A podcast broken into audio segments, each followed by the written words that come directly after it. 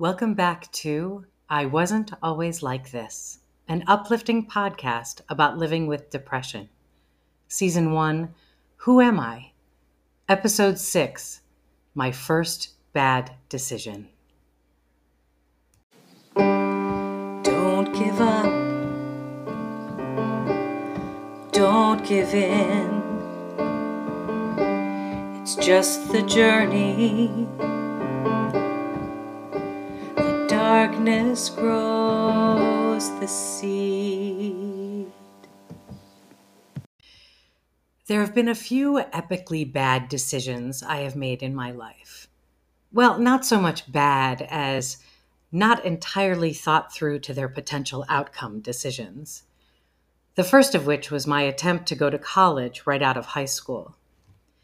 It was pretty clear early on that I was not what anyone would consider college material. As I recall, there was a conversation between the high school guidance counselor and my mom in which he said something along the lines of, just let her go into theater. That's all she's really good at.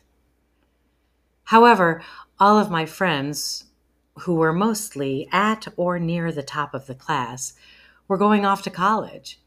And it just seemed like something everyone did. So I did too.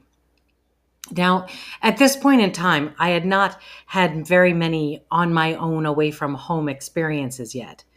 Some visits to sisters at college or abroad, a week long Jewish youth group camp experience, nothing epic like packing up and moving to a new place to live with people I didn't know.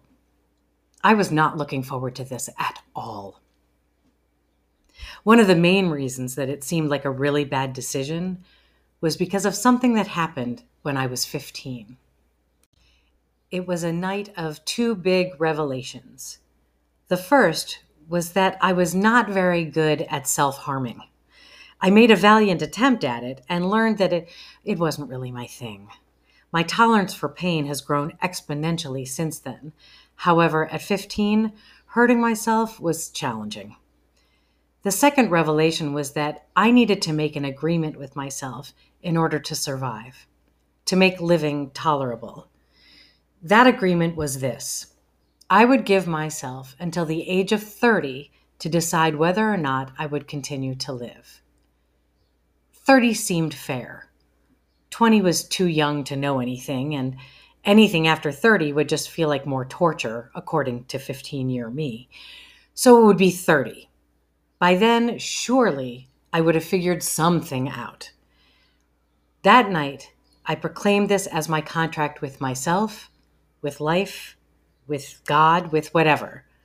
If my life was not better by my 30th year, I would be allowed to leave. With that agreement in place, going to college seemed ridiculous. Because in my mind, I wouldn't be here after 30. I mean, it sure looked like life was never going to get better, and I was just basically hanging out until it was time for me to go. What was the point of college? More importantly, what was the point of more algebra? Because my grades were so abominable, because again, with the awareness that nothing mattered, the whole when I'm 30 thing, I gave very little thought to school, my options for colleges were definitely limited. At that time, a state school was the only place that would accept me. So, first bad decision taking my depressed and slightly psychotic self to The Ohio State University, a college so big it took zero effort to get lost in it. I moved into a dorm that was quite possibly the worst living situation I could have ever been put into. The Towers, they were called. The suite consisted of four small rooms that housed four people each, encircling a shared living area with a shared bathroom included.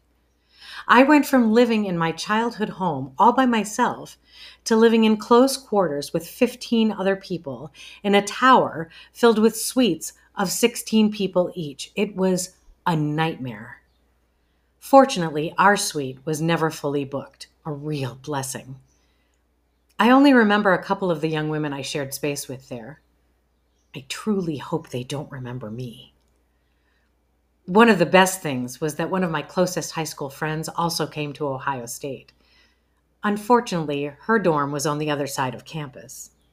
Also, she had a major, a goal, and an excellent work ethic. We hung out as much as we were able to. It was really good that she was there. I registered for classes that first semester and began attending them. That didn't last long, though. In my very first class, I met a guy named James. He became a wonderful friend. He was funny and honest and slightly older than me. He worked in the video arcade on the main drag and sold his plasma on a regular basis for extra cash. I remember us laughing a lot together. He seemed to understand who I was and connected with me in a safe, loving, brotherly way. By the middle of the first semester, it was clear to me that I simply did not care about anything school related, and I was losing any grip I might have had on my mental health. I began to take risks. Two big ones come to mind.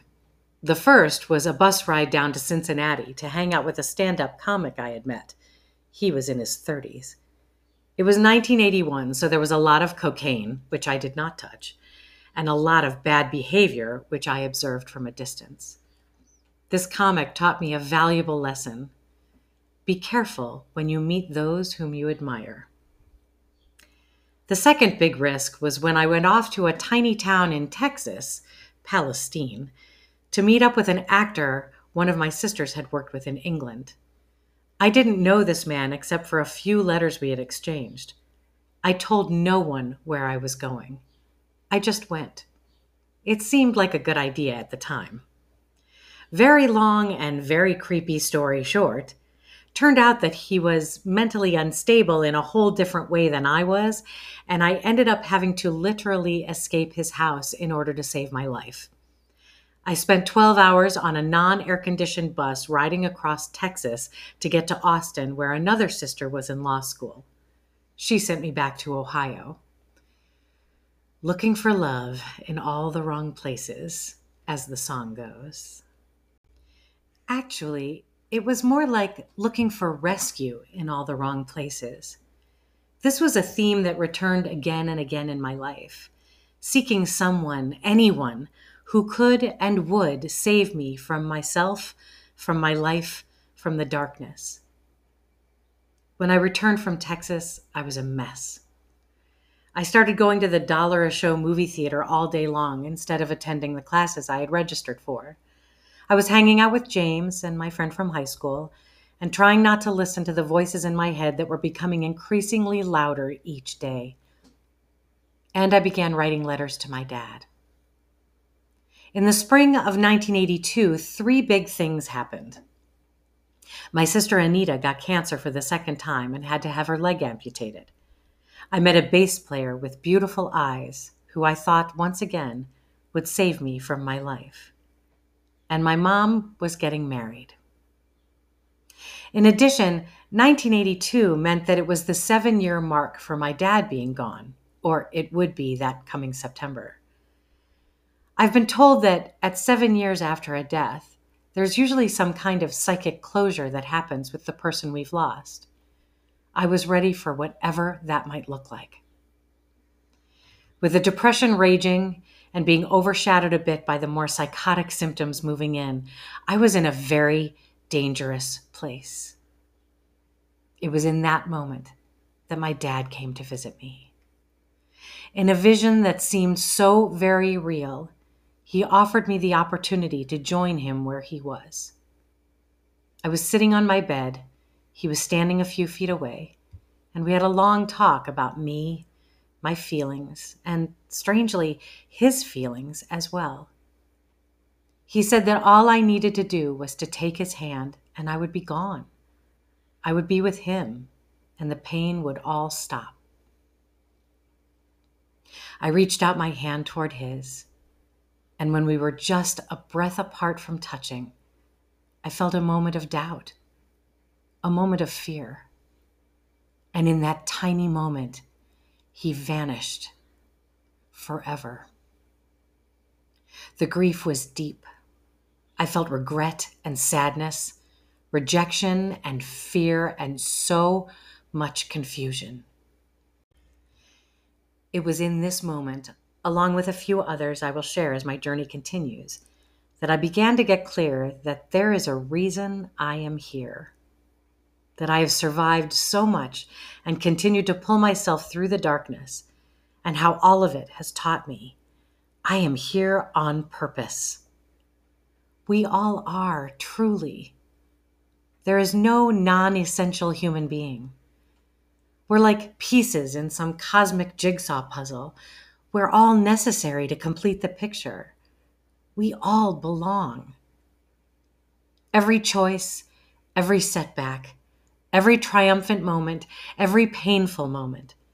It is all part of the life we are here to live.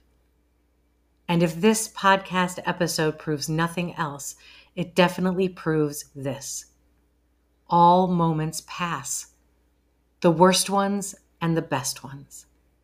They all move on to become the next moment, as long as we stay here to experience them. My friend Michael, who you'll hear about next season, wrote these important words in a song. So we live and we learn, but we only learn if we live. Whether you have never experienced depression before and are moving through it now, or if you're like me, living with it every day. In new ways, each and every day, the truth of the title of this podcast holds true. I wasn't always like this. None of us are how we have always been. And that's a good thing, even if it doesn't always feel so good. This is the end of season one. Season two will begin in a couple of weeks. Please keep taking deep breaths, remember to hydrate, and stick with me. I'll be back. Thank you so much for listening.